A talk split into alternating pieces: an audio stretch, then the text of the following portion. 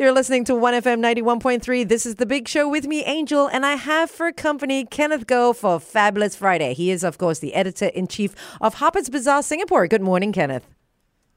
Good morning, and we're talking all about pets today. Oh, how much fun is that? So, what do you have for us?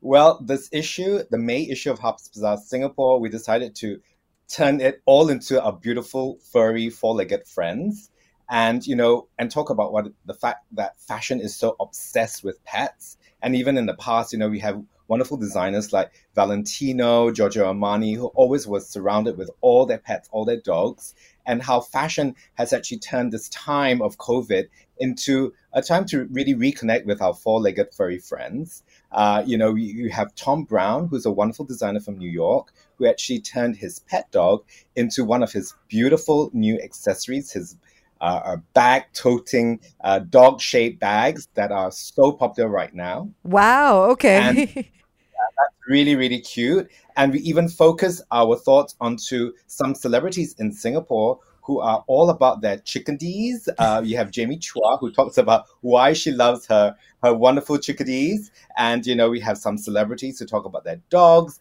and their cats and their even their pet rabbits. Um, it's really a time where we actually show our love and appreciation for for our, our lovely pets. And of course, there is a great fashion shoot that we shot against dinosaurs. So that's taking it all the way back to the instinctive pre-age, and we have beautiful uh, couture fashion shot against beautiful dinosaurs uh, in in in this issue of Harper's Bazaar Singapore. And it's all there in the May issue.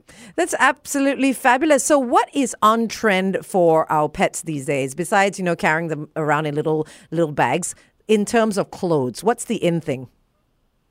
Well, in clothes, that's everything. You know, you have little tartan jackets for your dogs and cats. Uh, all the brands like Chanel, Louis Vuitton, Gucci, they're doing things for our beautiful furry friends.